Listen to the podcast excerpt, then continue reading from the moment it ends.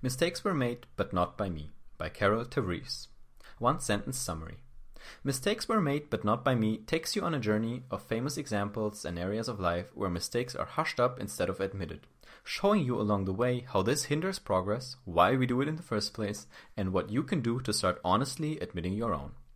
My favorite quote from the author is History is written by the victors, but it's victims who write the memoirs.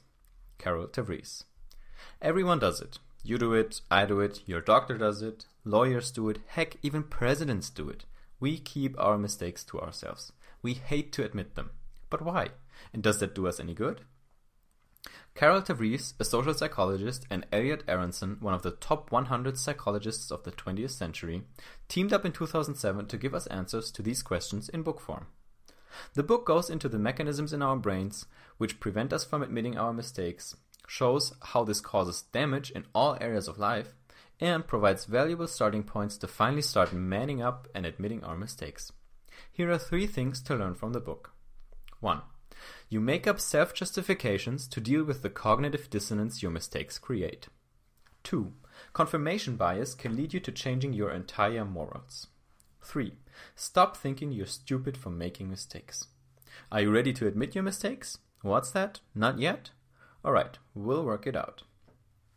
Mistakes were made, but not by me. Lesson 1.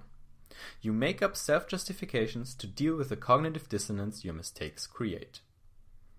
This answers the question why don't we like to admit our mistakes? Wow, so the title of this lesson was a mouthful. What does all that stuff even mean? Let's break it down so it's more easy to stomach. First, the reason you hate admitting your mistakes is because they create something called cognitive dissonance, which comes from having to deal with two conflicting ideas of who you are in your head.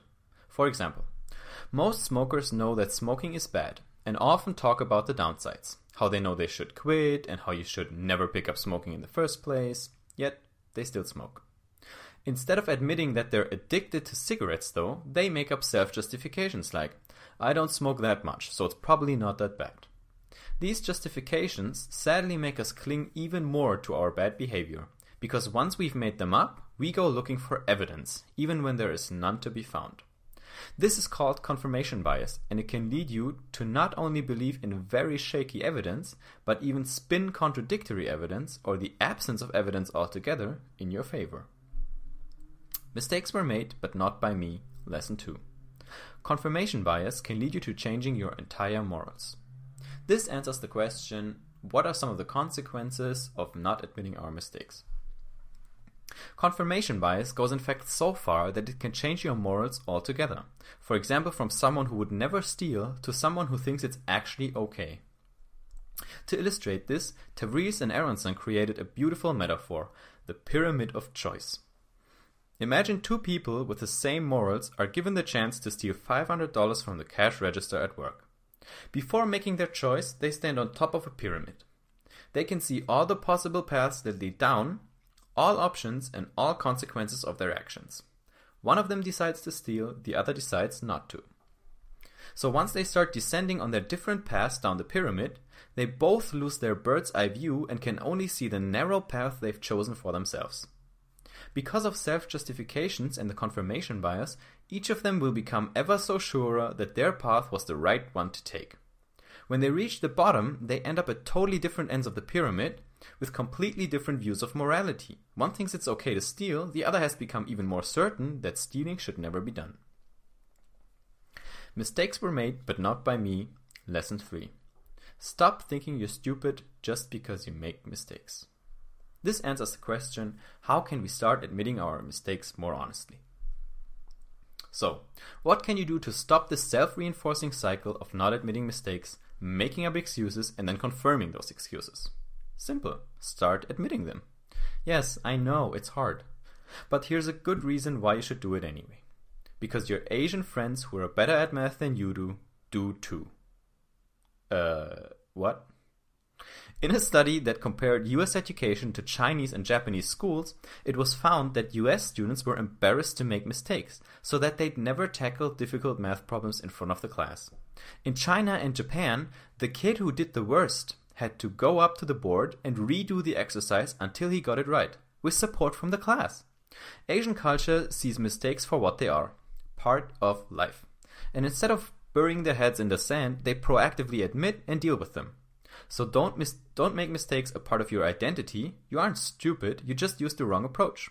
Focus on criticizing your and other people's behavior, not who you or they are, and you'll develop the growth mindset you need to deal with mistakes the right way.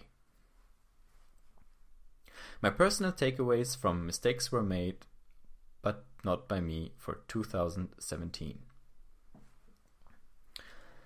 Obviously, this is a very scientific explanation of where mistakes come from, why we don't like to admit them, and how this changes our behavior or how this uh, works against us. And I really like this way of breaking it down because you hear failure is great everywhere, especially with entrepreneurship being so glorified these days. Everyone says you need to fail, fail hard, fail fast, fail often, yada yada yada.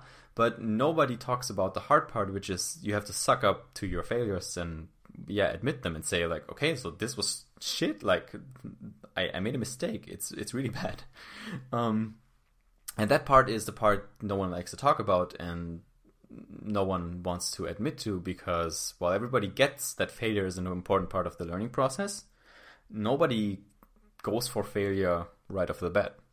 And so, what I would encourage you to do is to embrace failure, sort of, I want to say, quote unquote, with open arms when it happens, but to not glorify it in a sense that you should actively strive to, to make mistakes.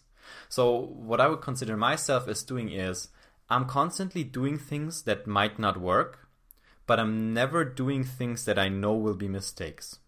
So I don't set out to do something that fails from the get go just so I can say, oh, I made a mistake, here's something I can learn from. No, I of course try to do it right and try to make something that's going to be successful, but I know I'm very much aware that when I try a new concept for a blog post or I write a book or, or create a product or something, that there's a very decent chance that it might not work out. People might not buy it. People might not read it. People might not want it.